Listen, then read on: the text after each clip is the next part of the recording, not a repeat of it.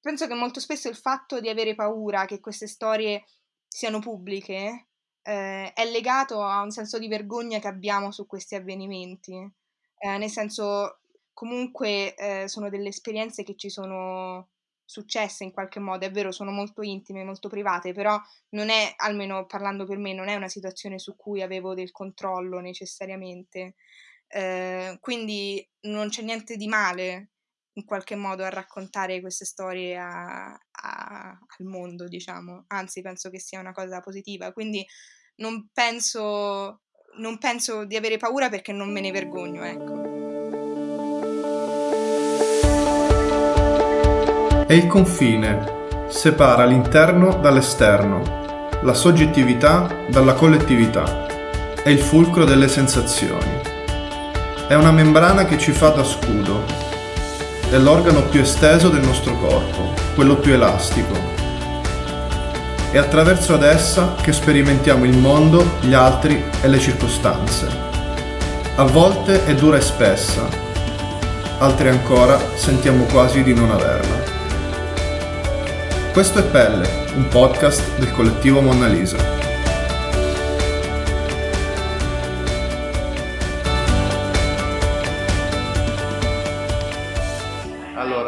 Eh, questa è una nuova puntata di Pelle, un podcast del collettivo Monna Lisa.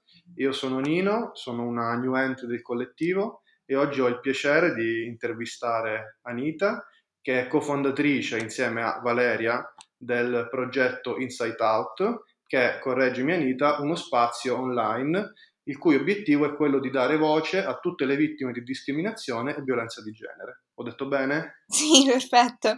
Ciao, ciao a tutti, grazie ciao, per avermi invitato al podcast. Grazie a te per averci dedicato un po' del tuo tempo e anche per parlare un po' del tuo interessantissimo progetto.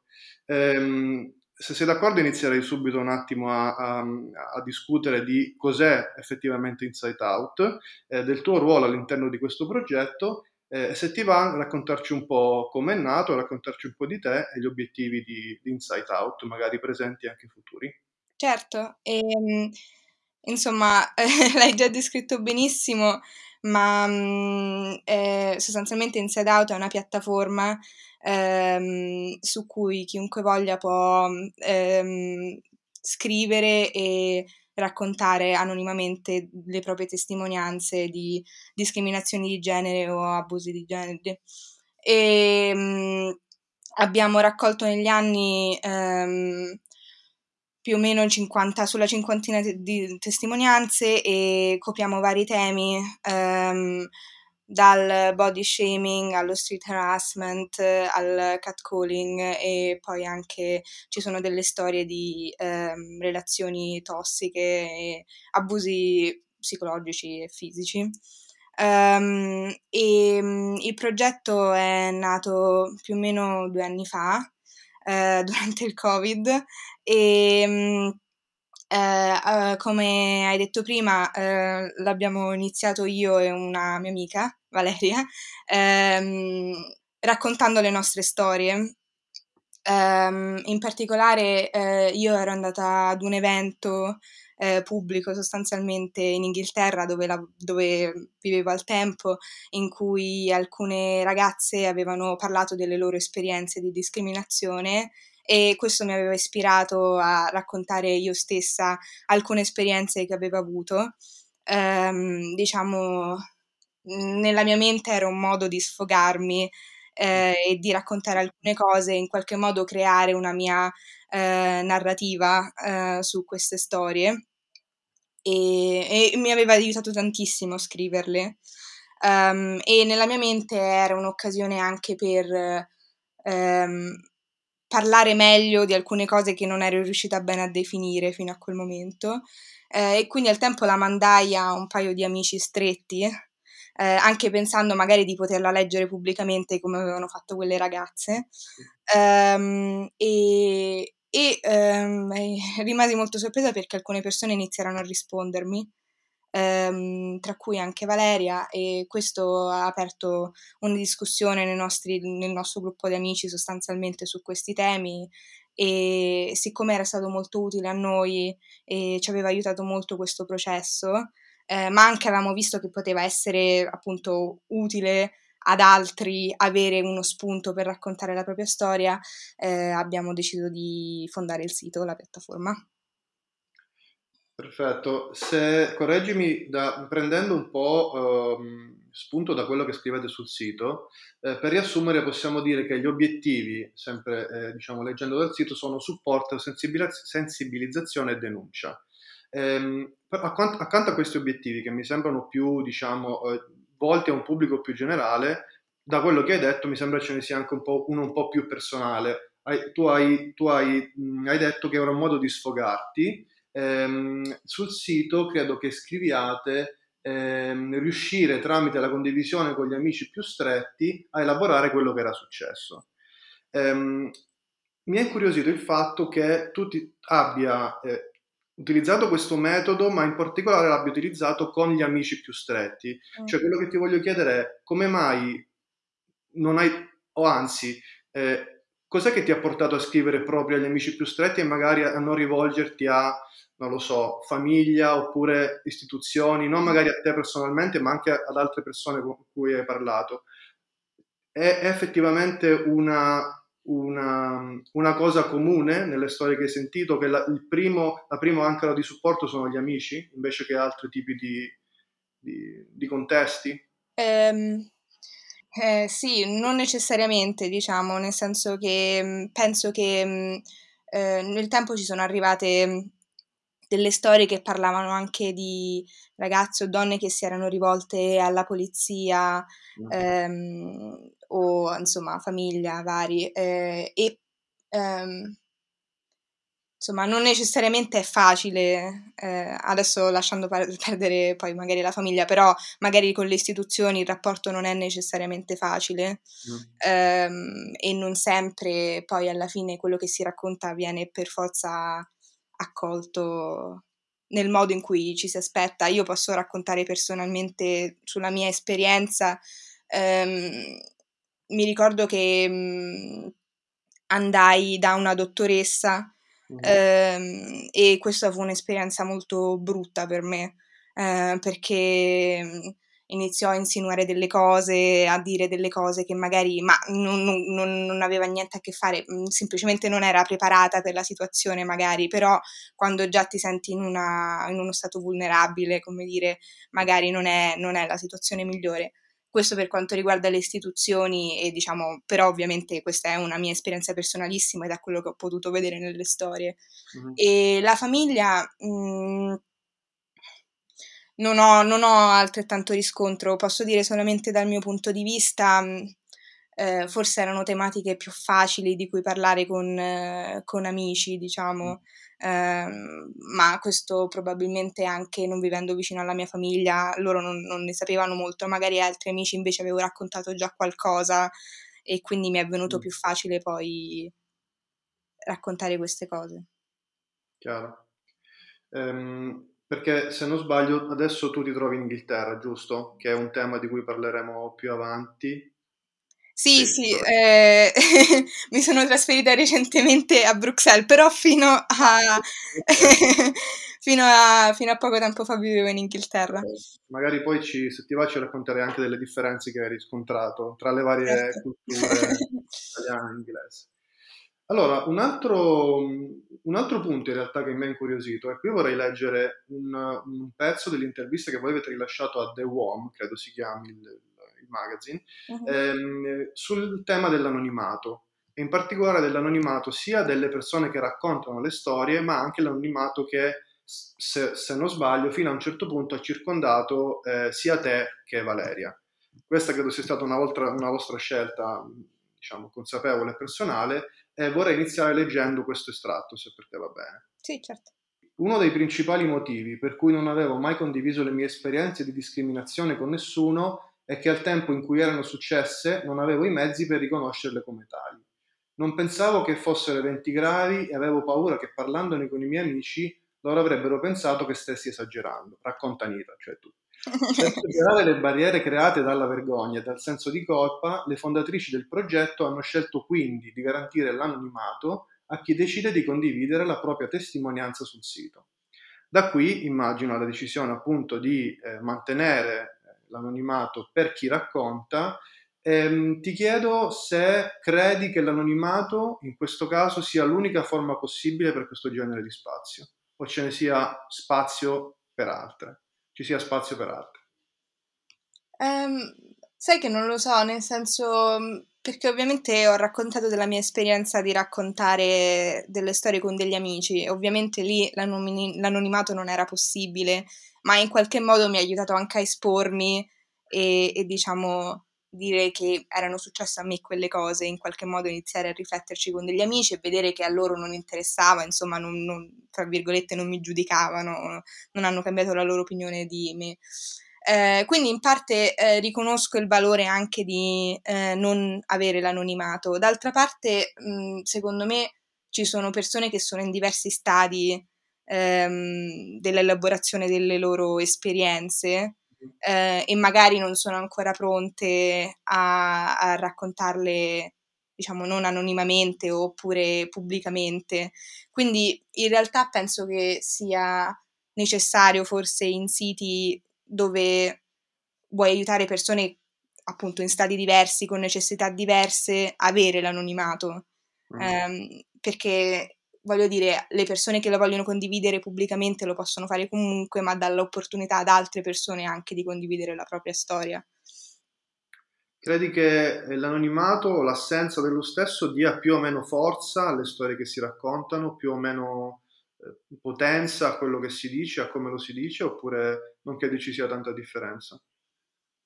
Non lo so, penso che mh, mm, il punto principale del sito sia quello di dare la possibilità di creare una propria narrazione, di raccontare le cose come su- sono successe da un proprio punto di vista. Um, e quindi non importa molto il fatto che sei tu quello che, tu quello che racconta sostanzialmente, oppure che qualcuno possa dire ah io ti conosco, in verità i fatti sono andati in questo modo, è anche quello parte dell'anonimato, penso. Io penso che sia importante per le persone avere la possibilità appunto di, di, di fare questa cosa con la sicurezza che sono in qualche modo protette dall'anonimato, eh, sì, almeno in un primo momento. L'anonimato, appunto, in un primo momento, se non sbaglio, eh, era stata anche la vostra scelta, tu e di Valeria. Io qualche tempo fa sono andato sul sito, ovviamente, a leggere le storie e c'era una sezione, correggimi se sbaglio, in cui ehm, sostanzialmente c'era una vostra bio, no? Quindi di, eh, la storia delle cofondatrici. Adesso quella sezione non la vedo più, non so se anche questa è una scelta, diciamo, vostra, ehm, che ha delle motivazioni più o meno eh, correlate a quello che stiamo dicendo, ma comunque anche nelle varie interviste noto una certa eh, voglia di rimanere, di, di rimanere, in disparte rispetto a, a, alla discussione che si ha. Non in disparte in un senso negativo, ma comunque non eh, rimanere ecco, abbastanza anonime rispetto a quello che si sta dicendo. Um, questa, questa, intanto dimmi se ho interpretato bene la vostra, la, diciamo, la vostra scelta e se sì, da cosa, è, da cosa, è, motivata e quali sono state le motivazioni che vi hanno portato poi a eh, reagire così rispetto a quello che veniva raccontato. No, sì, sicuramente è stata una scelta. Ehm, Penso il nostro pensiero sia stato quello che la piattaforma doveva essere, mm, non lo so, un logo quasi astratto, non so come dire, che fosse a prescindere da chi l'aveva fatta, mm. eh, cioè che le persone non si dovessero sentire che stavano mandando delle storie a noi e che noi, ehm, che era nostra la piattaforma, che, ma che fosse di tutti sostanzialmente e, e che ognuno, ognuno che... Eh, condividesse la propria storia, cioè che la piattaforma appartenesse ad ognuno che voleva condividere la propria storia sostanzialmente e per questo abbiamo deciso di mantenere l'anonimato perché volevamo un po' separare la piattaforma da noi come persone. E questo secondo te ha aiutato chi si sentiva magari non in condizione di raccontare pubblicamente, ha aiutato invece a eh, permettere a, a, questa persona di aprirsi poi, di, di raccontare la propria storia? Lo spero, diciamo ultimamente abbiamo avuto un po' di dubbi al riguardo, eh, motivo anche per cui poi abbiamo aggiunto le bio e anche, ehm, e anche insomma delle descrizioni su Instagram, dei video mm. con, diciamo, mettendoci la nostra faccia perché non, non, vorremmo che sembrasse che non vogliamo metterci la faccia, ecco. Okay. Comunque noi crediamo nel progetto, però insomma e, appunto vogliamo anche che la gente si fidi di noi e vede, veda chi c'è dietro effettivamente alla piattaforma, eh, però appunto inizialmente non volevamo, non volevamo creare questo link più che altro per proteggere le persone che condividevano la storia.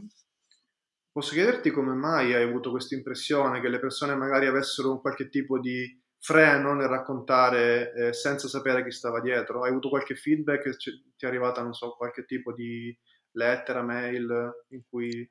No, non necessariamente, semplicemente forse anche per come funziona Instagram, mm-hmm. eh, penso che sia più facile eh, fidarsi se si ha un po' di input su chi sia la persona che gestisce le pagine e così via. Perfetto. Eh, in realtà, collegato a questo, a questo, che mi stai dicendo adesso, ehm, mi ha molto colpito il fatto che queste sono tutte storie eh, abbastanza intime delle persone che, che, decidono di raccontarle e anche si vede che dietro c'è una, almeno a mio parere, una, una sofferenza, una sofferenza di base.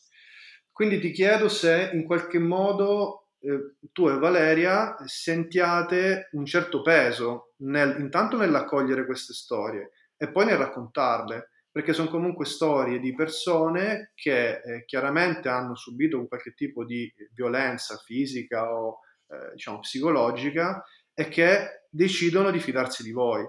Questo, questo peso, questa, questa responsabilità la, la, avvertite e se sì, cosa, come la gestite? Ehm, sì, direi di sì. Ehm, non lo so, c'è sentimenti ambigui, nel senso che ovviamente da una parte senti la responsabilità eh, di ricevere delle storie simili, però d'altra parte secondo me io continuo a provare mh, diciamo sensazioni positive nel vedere che altre persone vivono delle esperienze simili eh, molto spesso leggo le storie e mi ritrovo in alcuni dei passaggi, delle cose che vengono dette.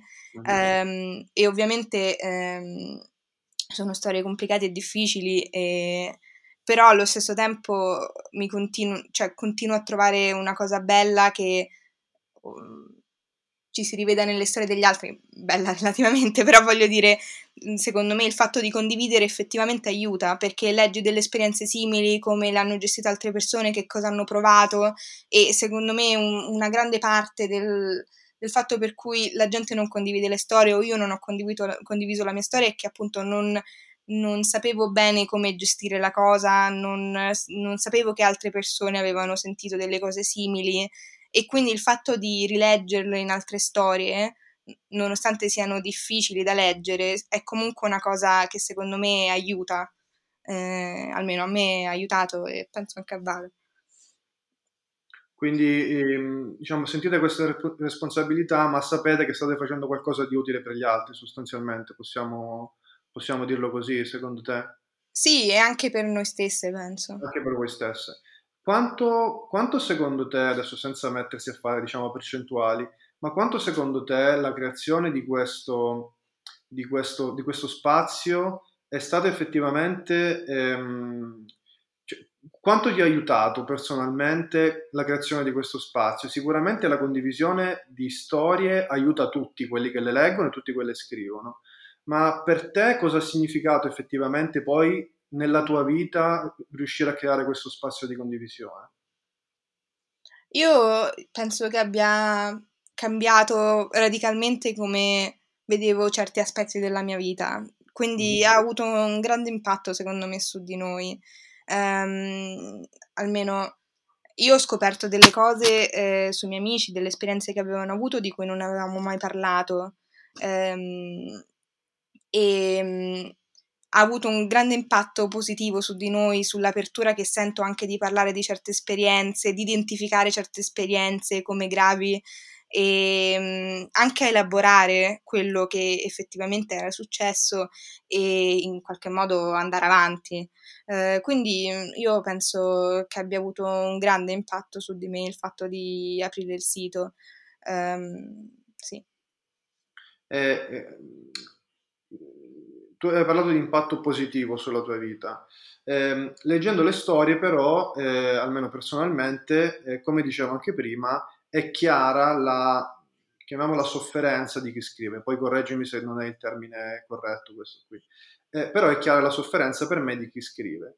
Eh, questa sofferenza, ehm, almeno ehm, per quanto mi riguarda, è molto difficile da in qualche modo eh, lasciare da parte quando leggo le storie, cioè in qualche modo distaccarsi da quello che le persone stanno sentendo quel, o hanno sentito in quei momenti, proprio perché lo spazio serve a questo sostanzialmente, anche come spazio, diciamo, catartico per le esperienze personali. Ehm, tu riesci in qualche modo a separarti da quello che stai leggendo, perché altrimenti il rischio è che poi in qualche modo ci rimani anche tu impelagata in quello che leggi. E leggendo 50 storie con temi eh, di questo tipo, appunto, almeno il rischio che io avverti, il rischio, chiamiamolo rischio, diciamo la, ehm, chiamiamolo rischio che ho avvertito è stato quello poi di in qualche modo rimanerci intrappolato. Uh-huh. Quindi anch'io sentire in qualche modo, in maniera riflessa, quello stesso dolore. Non so se ti è, ti è capitato, ti è capitato di sentire anche tu di riflesso delle sensazioni degli, de, delle, delle altre persone che hanno scritto. Certo, no, questo sicuramente. Ovviamente non, non sono, come dire, non sono temi facili e come dici tu c'è molta sofferenza. Ehm, certamente leggendo le storie non è, non è facile, sì, questo, questo, senza dubbio. Non lo so, io mh, mm, penso che ci sia un riconoscimento, un'empatia e anche un riconoscimento di sensazioni che arrivano da queste storie. E però proprio per questo, finché ci arriveranno storie, penso che la piattaforma sia utile e sia bello averla a disposizione, ecco. Questo, questo senza dubbio, ma eh, quello che ti volevo chiedere è, ti, mai, eh, ti, sei mai trovata dentro una storia letta, anche se non, se non, era la tua, ma ti sei mai trovata dentro una storia così tanto che poi hai fatto fatica ad uscirne? Sì e no, nel senso, come dicevo prima, secondo me alcune, alcune sensazioni, alcune descrizioni ehm, le trovo molto vicine a quello che ho provato anche io, a quello che ho scritto anche io. Ehm, quindi sì, eh, mi ritrovo nelle storie. Um, però um, non, non, credo di provare una sensazione in cui rimango in qualche modo intrappolata nella storia, fra virgolette, nel senso che mi sento più felice è troppo, però quasi sollevata che queste sono delle sensazioni che effettivamente è naturale provare. Um, è giusto provare, giust- sì, in, sensazioni, in situazioni simili. Um, che prima di aprire il sito n- non avevo questo riscontro, pensavo che le cose che, che provavo erano in qualche modo non naturali.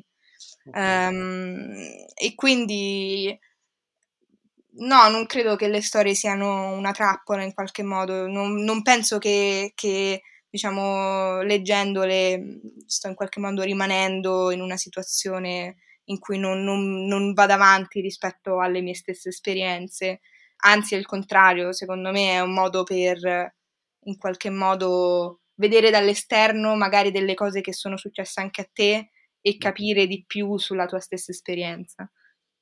Grazie, chiarissimo. Um, sempre legato a queste, queste, tematiche di diciamo, esposizione intima di sé, che è sostanzialmente quello il, l'obiettivo del sito.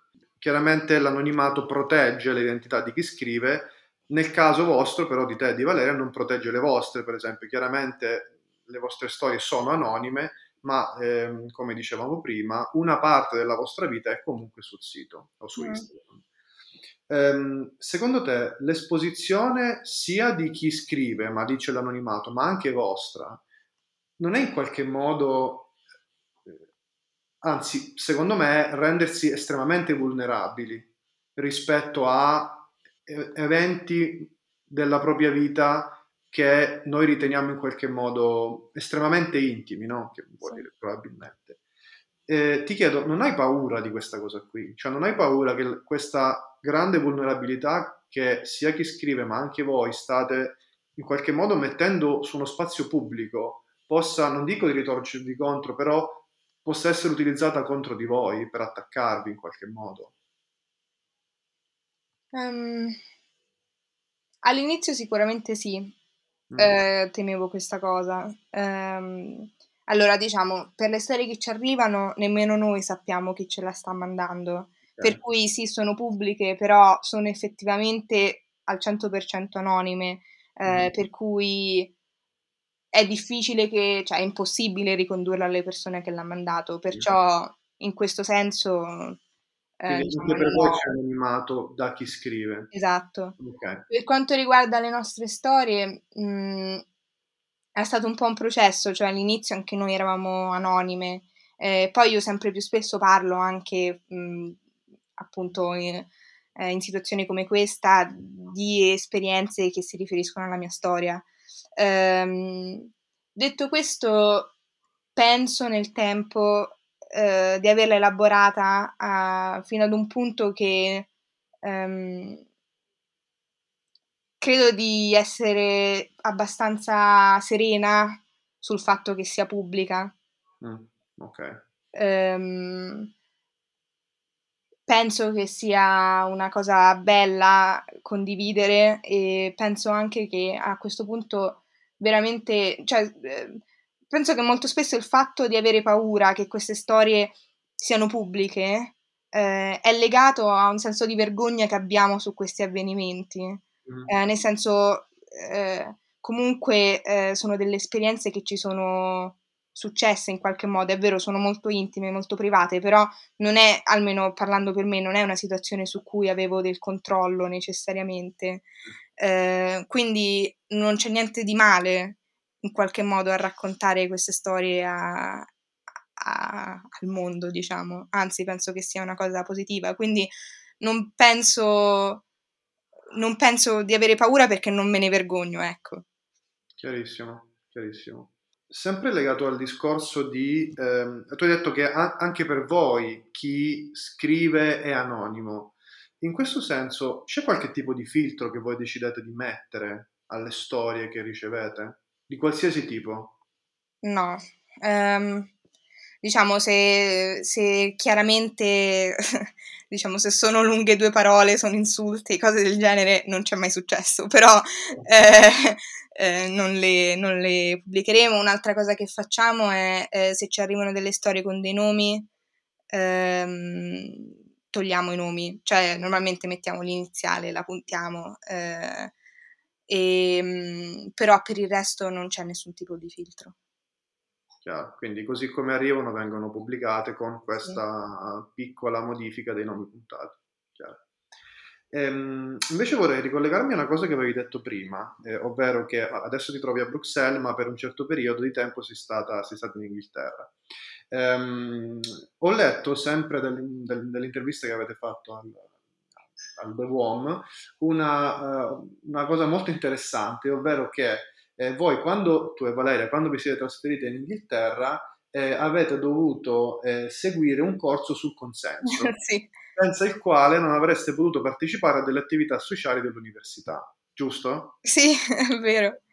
Ehm, io, eh, diciamo, una cosa così non l'avevo mai sentita, eh, io vivo in Italia, ma non l'avevo mai sentita proprio in nessun contesto in cui sono stato. Mm. Ehm, ho letto anche che da qualche tempo, eh, se prima eh, eravate presenti diciamo, in maniera paritaria nel contesto inglese e quello, e quello italiano, vi state adesso, state adesso, decidendo di concentrarvi più su quello italiano. Sì. Ovviamente le due cose sono collegate, mi immagino, ma ci puoi spiegare in questo tipo di, di ovviamente delle cose di cui stiamo discutendo, se c'è una differenza, immagino ci sia, che tipo di differenza è e se ti sei mai chiesto il perché di questa differenza. E, um, va detto qui che io mi sono trasferita um, in Inghilterra dopo il liceo, quindi le uniche esperienze che ho avuto, diciamo, ehm, in Italia di come vengono trattati questi temi sono appunto del liceo, che sicuramente non è l'ambiente migliore. Però detto questo, io ho riscontrato grandi differenze, nel senso che appunto, eh, come dicevamo nell'intervista, quando ci, appena ci siamo trasferite abbiamo dovuto fare mh, questo corso sul consenso. Um, ma io prima da allora non avevo mai parlato di consenso. Uh-huh. Eh, nel senso non sapevo, cioè sapevo vagamente che cos'era, ma esattamente non sapevo che cos'era. Um, e um, per esempio mi ricordo uscivamo, andavamo a ballare e mentre in Italia magari, eh, non lo so, molto spesso vieni molestata, diciamo, uh-huh. eh, in Inghilterra normalmente non succede, insomma, in qualche modo c'è un po' più um, riconoscimento di, di che cosa significa consenso, di come si, ci si dovrebbe comportare in certe situazioni. Um, detto questo, assolutamente non significa che non, ha, non ci sono problemi eh, di harassment in Inghilterra, questo no, però secondo me a livello personale eh, riconoscere anche quali sono i miei diritti, che cosa significa che dico di no e quindi significa no, mi ha aiutato anche un po' a riconoscere che certe esperienze erano effettivamente harassment. Fino a quel momento non avevo questi mezzi, diciamo. Eh, il fatto che tu abbia, anche grazie all'aiuto che ti ha fornito la società inglese, riconosciuto quali fossero i tuoi diritti e quali fossero i limiti che tu volevi imporre per te stessa, ti ha effettivamente aiutato anche da un punto di vista pratico nella vita di tutti i giorni, cioè a, a, a mettere dei paletti, a riconoscere delle situazioni eh, eventualmente tossiche, a dire no, a dire sì quando volevi dire sì. Co- come ti ha aiutato, se ti ha aiutato questo tipo di consapevolezza? Eh, secondo me SNI, nel senso che penso che una volta che hai i mezzi, ovviamente ci vuole un po' di tempo per effettivamente metterli in pratica. Mm. Quindi non necessariamente effettivamente avere delle conoscenze significa che più facilmente eh, riesci a dire di no o riconosci certi atteggiamenti. Comunque penso che ehm, rimanga sempre difficile, però sicuramente nel tempo eh, ho acquisito sempre più consapevolezza di situazioni che mi mettevano a disagio e ho iniziato a riflettere su questo disagio e siccome mi era stato detto eh, che cos'era il consenso, diciamo, ho saputo ricollegare le due cose, mentre prima magari non ero stata in grado, ecco, ma perché non ne avevo mai parlato e quindi non, non, non potevo riconoscere qualcosa che non sapevo ci fosse, diciamo. Eh, anche se sei lì da poco, la, la, invece il contesto culturale, sociale, belga rispetto ai due precedenti? È più o meno simile, diverso? Eh, in realtà non ho avuto molta possibilità, nel senso che mh, mm, mentre in Inghilterra ero inserita in un, comunque in università, quindi è molto più facile confrontare, adesso sto lavorando, quindi sostanzialmente... Chiaro, chiaro. Vabbè, faremo un'altra intervista in cui ci racconterai...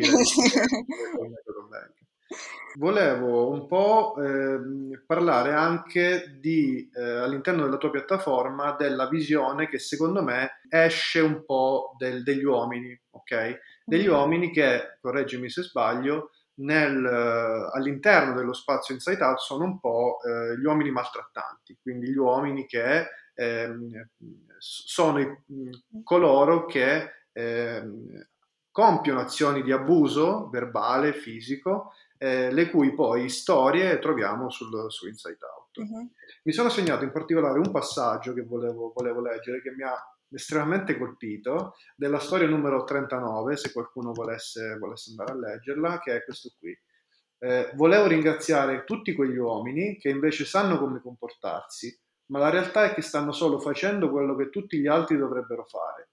Non hanno niente di speciale, ma almeno non sono bestie questa cosa mi ha abbastanza distrutto emotivamente, cioè, l'ho letto e ho detto, ah, ok. E, intanto ti chiedo se ti senti d'accordo con questo tipo di affermazione. Mm. no, eh, nel senso non credo che tutti gli uomini siano bestie, se, eh, questa è la domanda. Eh, penso che eh, effettivamente ci sia un fondo di verità nel dire eh, che il fatto che gli uomini si comportino bene dovrebbe essere una cosa scontata. Ovviamente un'altra cosa che, che ho notato è che, come dicevo prima, molte delle storie vedono l'uomo come uomo maltrattante. Mm-hmm. Uomo... Um, volevo chiederti se all'interno anche di queste esperienze della creazione di Insight Out il tuo rapporto con il genere maschile sia cambiato in qualche modo ehm, e che se, se, a te sembra strano che sia un uomo a condurre queste interviste. allora, insomma, sono... No, assolutamente, penso che sia una cosa bella, anzi. Okay. E direi di no, eh, nel senso che mh, nel tempo in realtà anche molti amici maschi poi alla fine si sono inseriti nel progetto magari non hanno mai avuto un ruolo attivo, ma non per scelta consapevole, magari per motivi di tempo voglia, ecco, però eh, non, non, è cambiato assolutamente il mio rapporto con gli uomini, anche però eh, mi sentirei di dire ehm, riguardo questo tema che io penso che sia principalmente un problema di educazione, no? uh-huh. eh, di quello che parlavamo prima del consenso nel caso eh, mio e delle ragazze. Eh, ovviamente ehm, non è eh, dire tutti gli uomini sono delle bestie, naturalmente gli uomini si comporteranno in un certo modo. Eh, il, il punto è più che altro riconoscere che in certe situazioni può succedere che succedano delle cose che neanche gli uomini sono necessariamente consapevoli che stanno facendo, oppure sono consapevoli ma dietro ci sono altri motivi culturali, appunto di educazione, di non riconoscere quel comportamento come problematico, io penso. Chiarissimo, grazie. Um, ti è mai capitato, anche alla luce delle storie che hai letto, di invece confrontare una persona maltrattante o che qualcuno ti abbia raccontato che grazie a queste storie è riuscita o riuscito a, a confrontare la persona che la stava abusando, maltrattando? Um, sì, eh, è successo. Okay. Ti va di raccontarci, senza andare nel, nel, dettaglio, di come magari ti sei sentita tu o la persona, o la persona che ti ha raccontato questa storia, se, come l'ha aiutata ehm, a raccontare la propria storia, se, insomma, se, di, se, ti va di raccontarci. Nel caso che penso io nello specifico, non poteva che andare male, cioè nel senso non, non, non è stata un'esperienza positiva. In generale penso che dipenda dalla storia, penso che dipenda dall'esperienza personale del, della persona, penso sia difficile però effettivamente confrontarsi con la persona di cui parli nella storia perché appunto la storia è più che altro per te, per sfogarsi, quindi poi alla fine non necessariamente poi può essere triggerante confrontarsi poi con un'altra persona su come si è percepito certi eventi, soprattutto eh, riguardo a certe storie, sto pensando a, a storie di abusi fisici, psicologici, di stupro, certo. può essere anche pericoloso ovviamente. Certo. C'è qualcosa, Anita, che vorresti che gli altri sapessero di Insight Out o vorresti o qualche qualche tipo di, di, messaggio che vorresti mandare tramite questo podcast alle eh, persone che raccontano, le persone che maltrattano o qualcosa che tramite l'esperienza di Inside Out ti viene voglia di comunicare agli altri? Il messaggio principale sia se, se, se volete condividete la vostra storia, è importante sia per mantenere la, la piattaforma viva eh, ma anche per dare ad altre persone una speranza, diciamo, un modo per eh, leggere esperienze di altri, ritrovarsi, sentirsi meno isolati. Quindi penso sia questo il messaggio principale. Ci puoi dire a questo proposito il, come si chiama il sito, come, fa, come, si fa a condividere la propria storia, eh, se si può fare su Instagram, sul sito, insomma, qualche informazione per chi volesse condividere la propria storia.